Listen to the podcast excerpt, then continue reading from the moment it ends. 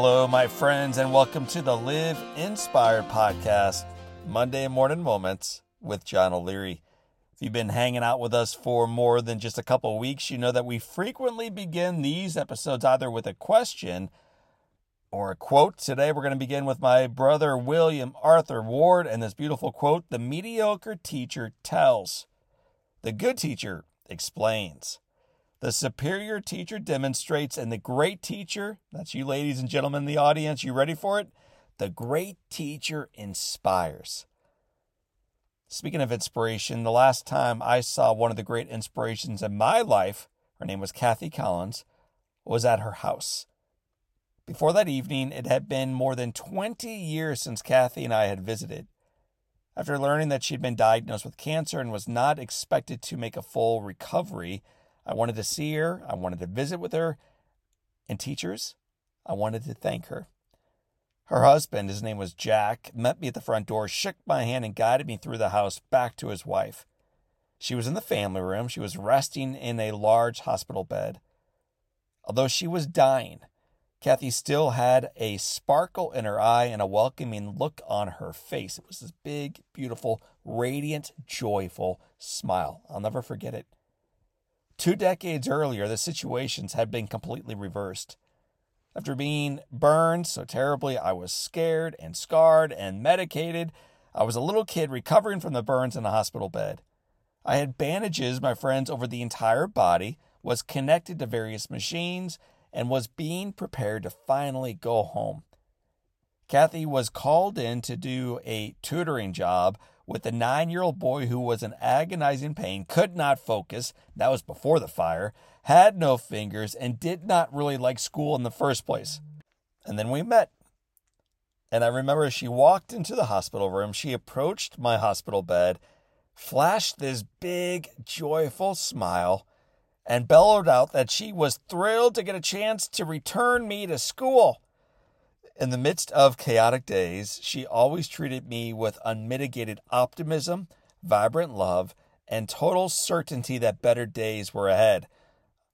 Kathy did not see bandages, she did not see scars, she didn't see disabilities or insurmountable odds. Instead, this brilliant teacher, this wonderful human being, saw a little boy who needed more time to heal, required a lot of help, but had limitless potential beneath the surface for several months in hospital, she was that help for me. And even after coming home from the hospital, Kathy tutored me in order that I might catch up with my class. She continued her efforts until I was physically well enough to return to school. She made learning fun. She made homework a joy. She made quizzes easy. Still grateful for that one, Kathy. And she made difficult days endurable. She reminded me that my past challenges and that my current circumstances had no power to abrogate my future possibilities. So, decades after she imparted that important life lesson with me, I sat on the hospital bed with a dying woman. I looked into her still brilliant eyes, and I remember that radiant smile. I leaned down next to her, gave her a big hug, and finally told her about the impact she had had on my life beginning with the words, Thank you, Mrs. Collins, for. And then I went on and on and on. I thanked her for believing in me when few others would. I thanked her for tutoring me when few others could. I thanked her for loving me when I so desperately needed to know that everything was going to be okay.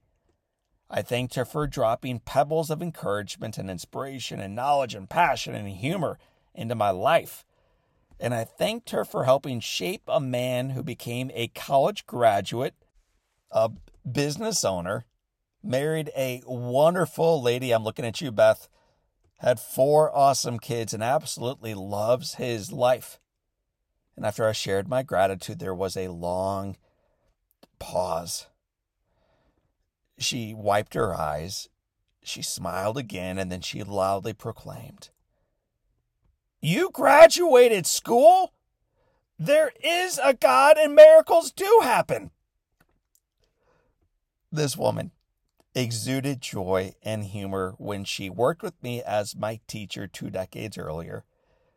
She emanated that same joy, that same beautiful humor until the very end. Mrs. Collins, I wanted to again thank you for stepping into my room and seeing potential. I remain grateful to you for the invaluable lessons on school and maybe more importantly, on life. And to all the teachers who step into children's lives daily, now please sit up, teachers, pay attention. Regardless of the challenges that you might see in those little ones in front of you, we want to recognize and thank you for your effort. Thank you for believing in your kids when maybe others do not. Thank you for loving them so desperately so that they know everything is going to be all right.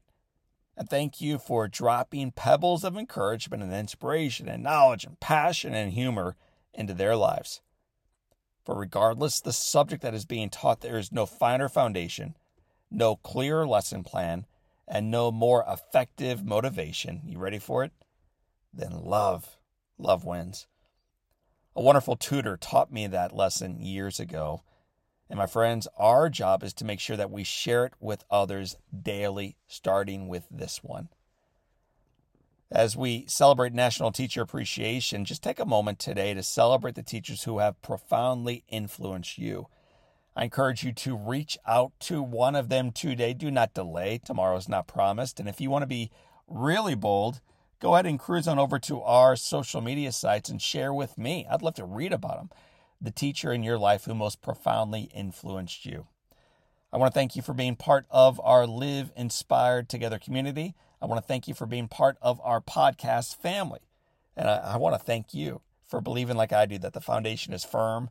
The headwind may be real, but the best is yet to come. So, for this time, and until the next time, my name is John O'Leary, and today is your day gift. Live inspired.